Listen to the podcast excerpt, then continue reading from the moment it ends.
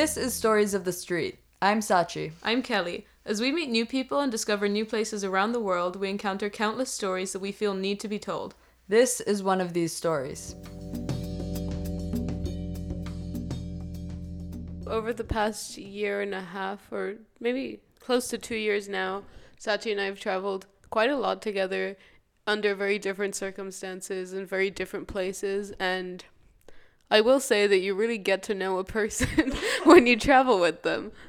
I was really surprised taking the plane with you once at how relaxed you are going through security and how there are all these rules and regulations on what you can take in your cabin luggage, and Sachi just seems to seamlessly go through security without obeying any of them. When we were flying to Havana, we left from Montreal and had a layover in Toronto. My parents call me just to say hi before we're going because they knew we wouldn't have internet for a week, and they also for some reason started talking about Zika virus on the phone when we we're at the airport ready to go. And Sachi and I had not thought at all about mosquitoes or disease or things to look out for in Cuba. You also weren't vaccinated for anything. I realized after you got the vaccines for Africa, you needed most of those for Cuba. Yeah, later that year, I got nine vaccinations in preparation for our trip to Africa, and then Sachi tells me, You should have had those for Cuba. Just a heads up, if you're going to Cuba, get vaccinated. Anyway, Sachi and I started freaking out a little bit because we realized that we really needed to get mosquito repellent. So when we had our layover in Toronto, we decided to leave the terminal so we could go into the departures area where there was a pharmacy and buy mosquito repellent and whatever we needed, which meant we had to go back through security in Toronto. When we got to security, I take out my little plastic bag with all my toiletries and toothpaste and stuff. And Sachi looks at me and is just confused. I don't know what you said, but Sachi clearly doesn't do that.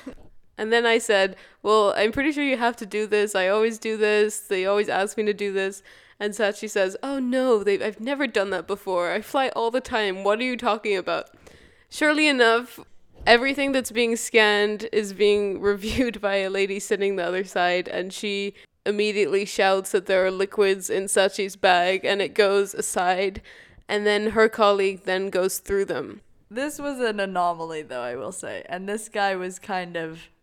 I mean, the poor guy. It was mainly the lady who was calling the shots at the security area, and he just had to go through the bag. Every liquid item in Sachi's bag was oversized. You had big bottles of shampoo, several bottles of mosquito repellent, and various things. Probably half my bag was liquids and none of it was in plastic bags. And it was all scattered in different pockets and things. So this poor man is going through sachi's bag. But luckily enough it was very clear that him and the lady who was telling him to go through the bag clearly didn't get along. And he was on our side and she was not on our side. So when he went through sachi's bag there was obviously much more in it than what he fished out. And then he handed it over to the lady and said, Look, this is all that's in there. What are you talking about? And we got through. but that's one of the only times I've even been checked for that. But also, don't try this at home. We've had several interesting encounters with airport staff together. Last year, when I was flying home from Montreal to Luxembourg, Sachi came with me to the airport because she needed to buy a mattress at IKEA, which happens to be next to Montreal Airport. And we thought it was a genius idea to combine our trips and share an Uber to that area, go buy the mattress, have lunch at IKEA. They have great food. And free refills on drinks. Once we had bought the mattress, we had lunch and then headed to the airport. And you came with me to the check in desk. So I would bus back from the airport with, with the mattress. anyway, I'm checking in at the desk. And I'm behind her with a huge mattress that I can barely hold. and it this really didn't faze us whatsoever. I was just checking in all my bags and I had quite a lot of stuff with me. Also, I was lugging around all of my suitcases through IKEA and all the staff raised their eyebrows at that. I remember we asked for a trolley going into the store just to put all of my suitcases on it and they were really confused. anyway, I, I'm checking in my luggage and Sachi's standing behind me with a huge mattress. You kind of forgot I was there because you were just checking in. And the lady who was at the desk was really confused because she thought I was checking in the mattress, which totally makes sense because it was on the trolley. But it wasn't clear that she was referencing the mattress. First, she asked, How many bags do you want to check? And you say one. And she was clearly confused what you meant because you had a huge suitcase, and then I was behind you with an enormous mattress. And well, obviously I couldn't take the suitcase in the cabin because it was huge and then she was wondering why am I trying to check in the mattress? because she was she thought I was going through the airport with it. So we just went back and forth in confusion and it didn't it didn't even occur to me that oh, Sachi's there with a mattress. Of course she's confused. in my head I was just thinking, "Oh, Sachi's coming with me to help me check in and then she'll go home with her mattress." But clearly, it makes no sense for someone to be walking through the airport with a huge mattress. They, I understand in retrospect the confusion. And even though we like to do similar things, we still have different travel personalities. I, I wouldn't know how to describe myself as a traveler. I'm never really late to planes or anything. Or anything. Or anything in general. Actually, I'm very punctual as a person. yeah, it's true. So for this trip, I made a map on Google Maps with all the places we wanted to go to that people had recommended to us, and that's been really helpful. Then we group activities that are in the same area. She's a geography student. But I don't plan things meticulously. My neighbor, Linda, spends six months planning their summer holiday every year, and it's normally around 30 to 40 pages long, and she writes down exactly where they're going to eat for every meal during that trip. So even though I go on Yelp sometimes, I don't do that. I, on the other hand, tend to show up late. I no, not even late, but I think my ideal is getting to the airport, going straight through security and onto the plane, being the last person on the plane because you just waste less time. I get this from my family too. We tried this year to book flights in advance with my mom and it was a complete disaster. I was supposed to go to Guatemala in a few weeks. I had booked flights for that and then canceled and then rebooked and then canceled. And then there was one flight to Latin America that we couldn't cancel and my mom was really pissed, but 2 days ago the airline notified us that they were changing the flight time by 10 minutes, making it 10 minutes earlier on their arrival to Panama and my mom called and said, you know, this can't work. Like, I'm on a very tight schedule. I can't get there 10 minutes earlier. This ruins my whole travel plans. And they said, okay, well, we can get you on a flight 10 minutes later or 10 minutes earlier. I'm really sorry, ma'am.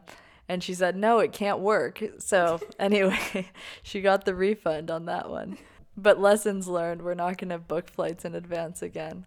It's nice traveling together because traveling in a group of two is very easy. Even splitting bills, splitting tickets, all kinds of things, it's much easier. We just spent three months traveling with 40 people, which was a nightmare Crazy. at times. Crazy. Everything becomes increasingly complicated when you're in a bigger group. And if one person is late or if one person forgets something, that's. I wasn't even thinking. I know exactly who you're referencing. I wasn't even thinking of that, I swear. if one person is late, the whole group is late, you know what I mean? So, one time when we were leaving Jinja to go to Kibale in Uganda, Sachi showed up late to the bus. No. Okay, yes. Everything on that trip was so regimented. So, I usually am given times that we're going to go, but it seems not a strict time when you're traveling just because I associate travel kind of with vacationing and I don't know what I was thinking. So I rolled out of bed late. I went to breakfast late. I didn't have my bags packed. And then I'm taking my time kind of getting ready to leave. And then as I walk out of the room, the buses are rolling and they're leaving the compound. during this time I was saying, but we don't have Sachi. Where is she? And then she comes running up. And it's fine. I mean, you, you were late, but it didn't really slow anyone down. The buses were ready to go. And then you realized about 10 minutes later that you'd left an envelope with all your Ugandan shillings inside. And normally these things wouldn't be the biggest deal, but since you're with 40 people and it's like you have places to go, people to see, it becomes a big deal when there's one person that's changing everything. I felt so bad that day. So we went back to the hotel. I got my money. That one of the doctors stayed behind because she was leaving later that day, and she found the money for me and got it back. And we recovered. That definitely happened many times over the three months, though. Any d- travel day, there was always something or someone who had forgotten something. Especially when we were entering Uganda from Kenya, we went through a land border, and it took us about four hours to get through just because a group of people. I mean, I don't even know what happened. I'm not sure if they ticked on the visa application form, if they ticked their status as diplomat instead of tourist. But whatever happened, whether it was a fault on their part or on the uh, administrative system, it really delayed the entire group and we were sitting in the heat. I think we had bought so many sodas because it was the only cold thing we could get our hands on. Also, if you don't know, when you buy sodas in Uganda, you have to return the glass bottles. We all bought six sodas per person just because there was a deal on the six sodas bundle. But then the store owner told us we would have to be returning all those sodas. So all of us downed six Cokes each. anyway, we did not feel that great. I just remember being really hungry and tired, and it was really hot there. We were sitting on the floor, there was no air conditioning, and I think we were doing a St. Patrick's Day quiz out of boredom. We both love to travel, but not in the ways I think most people would expect. Right now, we're in Lisbon, Portugal. And all of our friends told us that since we are in Lisbon right now, we should definitely do a day trip out to Sintra.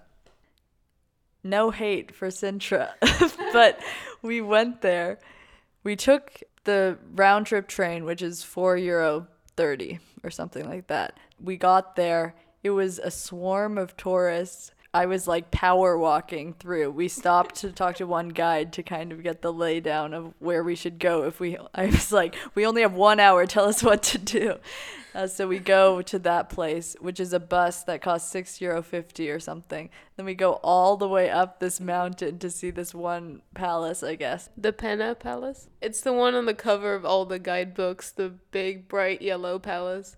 Yeah, and it had already been looking kind of. It was like Disneyland. The train station is in the at the bottom of the mountain, and it just feels like there are lots of attractions around it. It really does feel like Disneyland. Sachi and I immediately didn't like the crowds, and everything was more expensive, and immediately we were just put off. So we still have faith that this is going to be amazing because we've heard so much from everyone about this place. So we go take the long bus ride up and then we get to the gates and we assume since it's an outdoor palace, we wouldn't have to pay. We didn't do any research beforehand. Well, at least we didn't think we'd have to pay to see the grounds. I mean, I had expected there to be a charge for going inside. Yeah, I guess me too. So we get there and then there's a huge line and you're supposed to pay another 10 euro. Just to get into the grounds. Yeah, you can kind of see through the trees an outline of the palace, but you can't really see much. So we stand in line because we're all the way up the mountain, and I kind of felt obligated to see it, even though I was mad. and then we're halfway through the line, and I had been not really wanting to go in, but it's one of those things that I know if I don't go in, Kelly's not going to go in, and I want her to see it so I have to stay in. This sounds really bad. Well, I was also put off by all the tourists, and it was just a bit too much, and it just seemed like Disneyland. It seemed like the castle at Disneyland. So we ditched the line, took the bus back down the mountain, and took the train back to Lisbon. I think it's safe to say we avoid all the tourist attractions in most places. In Cuba, we made every effort to stay away from the tourist areas and really the entire time we did the same thing every day we were there. We went to the same coffee shop and ordered the same coffee every day, which I think cost around 5 cents. We talked to the same man every day at that coffee shop and just walked around the same areas, but I loved it because I really felt like we got to learn more about the culture and meet more people that way. The guy at that coffee shop even got me a haircut the last day we were there. He took me to his friend who gave me a, a discounted haircut. It was very nice. I mean, if you've read the article about that one, Kelly got food poisoning three times. It was not the best trip on the surface, but we loved to travel that way. Most of the time when we travel, we use Airbnb if we're not staying with people we know. And most of the time, we choose shared Airbnbs. The first time I did this was when we were in Cuba and it was in a shared Airbnb that Sachi had already stayed in previously, so we knew it was a decent place. But obviously, we didn't know what to expect in terms of who else would be staying there. So every morning at this Airbnb, they would serve breakfast, and all the guests would have breakfast together. So we got to meet quite a few people there. I think the main people we talked to were this family from Mexico. One of the daughters actually got a tattoo the first day, which was such a bad decision. And then this other couple from Puerto Rico, we really hit it off with. Then there were some French tourists. Mm-hmm. And yeah, the couple from Puerto Rico, the husband's name was Felix, and he had previously been a truck driver in the US. And the wife is from Connecticut, and they had both moved down to Florida. And they were, I mean, and they speak fluent Spanish. They knew a lot of people in Cuba. They said it looked a lot like Puerto Rico, but they hated their trip. I think they were also going through a rough period in their marriage because there was constant bickering and arguing and whenever we were alone with one of them, all they would do is complain about the other spouse. So it was strange that as complete strangers we were wrapped up in that I don't really understand why they hated their trip, but when they got to the airport, their friend had arranged for them to drive home with another friend who was a taxi driver. And that friend, for some reason, couldn't bring them the whole way home. So then another friend came and drove them the second half. And somehow they ended up being ripped off majorly because they paid, I think, $60 to get to the Airbnb. And Felix was so mad, and there were so many instances where he's like, "Oh God, I keep getting ripped off," like, and I don't know how. Uh, we were constantly bargaining and using our Spanish to try and get around some prices and all of that. So we'd been pretty successful in that, and we were just shocked that it had been so unsuccessful in their case. Yeah, on day three, we I think Kelly and I spent three hundred dollars the whole time we were there or something. And on day three, Felix and his wife were like, fuck, we've spent a thousand dollars already. I have no idea how they managed to spend that amount of money in Cuba. I think it was on cigars and overpriced taxi rides. So, my family has been going to Cuba for a while. A few years ago, my cousin Darren went to Havana, and that was kind of the first time anyone in my family had gone since the 90s. And so he was just going, I think it was the year after he graduated from university and he just wanted a vacation. So he went there, but he did not realize that you can't just take money out of an ATM in Cuba. So he just went with credit cards. He had no cash. And you're supposed to bring all US dollars or euro so you can convert that once you get there. There's no way of taking out money or having Wi Fi to get a wire transfer or anything like that. So he gets there and he quickly realizes this. But Darren is a very charming guy and he's quick on his feet. So he went out of the airport and he saw that outside it's a bunch of taxi drivers who are trying to get foreigners to come drive in their car. So he strikes a deal with one of the taxi drivers outside that he will get foreigners to ride in this guy's car so that he can get a cut of the pay so he can maybe make enough money to find a hostel that night. Long story short, he makes friends with the taxi driver. The taxi driver offers Darren a place at his own home for the night. So Darren stays over at that place and then he keeps meeting people in the neighborhood. Somehow he was an English teacher for a while. He was only there two weeks, but he was an English teacher, a baseball coach, and kind of found a network of people that helped him out, cooked him food, let him stay at their places, and yeah. The next year, my grandma went back to Havana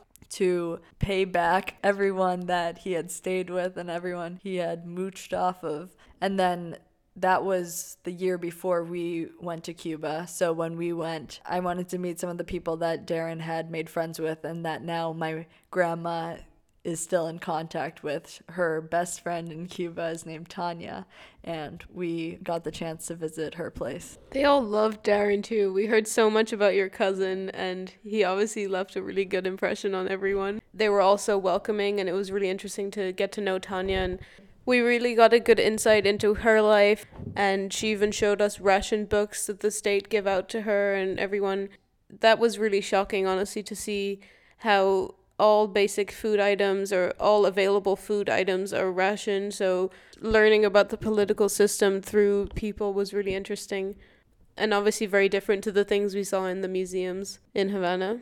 We didn't really plan anything that week in Havana, but everything sort of fell into place. Um, I'd say it's similar every other time we've been somewhere together. We don't plan an itinerary in advance, really. We've traveled to a lot of places. I think different travel personalities manifest themselves in all aspects of a trip, not just at the airport and being late or booking flights late. I really like your style when you're visiting a place. Sachi just likes to see it and get it done and keep going and not waste any time. Kind of like how it was this morning in Sintra when we started speed walking through the old town. yeah, I I went to New York when I was a kid, but I don't remember much. So Sachi wanted to show me a lot of different things.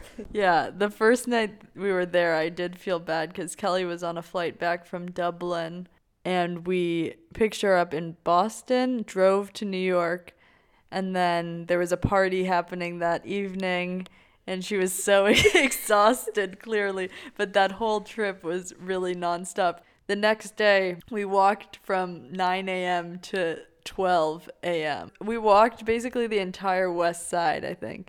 And i just felt like it was worth showing kelly all the sights. We did it really fast though and we saw so much. And i remember it was 11:30 p.m. and we were coming we were walking back. And I was like, okay, let's just go see the Oculus. Like, we're right here. Come on. So we just walked by fast. We just got in a lot of essential sites. We saw so many things that day. We started off walking through Chelsea and well, NoHo. I, I don't know. I don't know my New York neighborhoods very well, but we went through NYU. We saw Washington Square Park. We went to the Whitney Museum. We had lunch on a rooftop. We walked the High Line. We went to Chelsea Market. We went to Columbia University. We stopped for a nap at your friend's apartment. We saw a Broadway show, Times Square, the Oculus building, had dinner in Little. It wasn't an Italian. That wasn't Little Italy, was it? No. Yeah, yeah.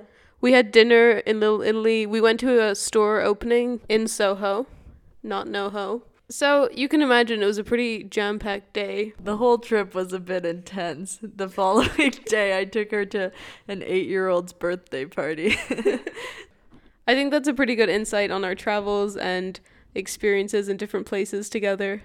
We definitely have had some unconventional experiences in the past, but those have always been probably the best ones even if they do come at the cost of food poisoning or being singled out at Toronto airport security. Things to take from this episode, tips for anyone, I think. Don't do what Sachi does through airport security. Or do it if you are fully confident you will make it through, because it does work. But don't do it. Don't bring a mattress to the airport. Don't check a bag if you don't have to check the bag when you're going to Havana, because the chances of your or if you're on precision air in Africa. When we flew there with our field study, they lost around 13 bags, I think, which was really unfortunate for those 13 people. And the cost saving techniques are great, but some things are definitely worth paying for. I mean, we sat down at a mercado in Havana and we just knew that food was going to not go down well but we ate it. but don't do that. Also, know when to pay more, even for certain things. In Havana, we went to see the ballet, the National Ballet perform, which was really amazing. Shared Airbnbs are really great. You get to meet a lot of different people. Our experience now is quite interesting. We're staying with two women and their partners, And this week, Portuguese TV has been airing all of Game of Thrones. So every time we come into the apartment, there's someone sitting watching it. The first night they were watching Game of Thrones, and that was exciting. I'm a huge GOT fan. But the next day, all day, they were also watching Game of Thrones, and the next day too. And it, we stayed there five days. The worst, I think, was yesterday. We left the house maybe three or four times, and every time we left, she was sitting on the couch with her boyfriend watching Game of Thrones in the exact same place on the couch. I think we left the first time at around 9 a.m., and we came back. It was close to midnight, I think. So that's a long time to be watching Game of Thrones. It was impressive. But they've been the nicest people and have given us amazing restaurant recommendations. Which we will share on the website because they are genuinely really good recommendations. We also tried scooters in Lisbon. I had never heard of this Lime service before. Apparently, it's a big thing in California. Yeah, my family who lives in the Bay Area really hates all these scooter companies because they've totally taken over. I guess they started in Silicon Valley, probably, and now they can be found anywhere on the streets, and residents are getting pretty upset because they're just they're not like the regular city bikes or anything like that because you can just pick them up and drop them off wherever. There's no designated places for these scooters, so people just throw them around on the streets. So I in solidarity with my family, I had a very negative stance towards these scooters. But they're everywhere in Lisbon too. And I had been complaining about them for probably 3 days and then on the third day we gave in and we tried the scooters and it was honestly so fun. We only took out one for both of us which was challenging because i was holding on for dear life on the back and she was going like it's more dangerous to drive in jerks because it's an electric scooter. It's not like you kick and it goes. But you can hold down and it'll accelerate. But she just accelerated kind of in jerks. So it was probably one of the more uncomfortable rides. Plus, it was on cobblestone. We're going our separate ways now. Sachi's going back to Montreal in two days. And I'm staying in Luxembourg for a while and then I'm going to Singapore. So she'll be in Singapore until school starts. Well, Singapore and Malaysia. And I'll be in Panama until school starts. So I hope this podcast has been interesting and somewhat useful if you were looking for any travel tips. Not that we shared that many. And not that we have any business sharing any travel tips. We've had our fair share of mishaps and problems, avoidable problems when traveling, I would say. Okay. Thanks for listening.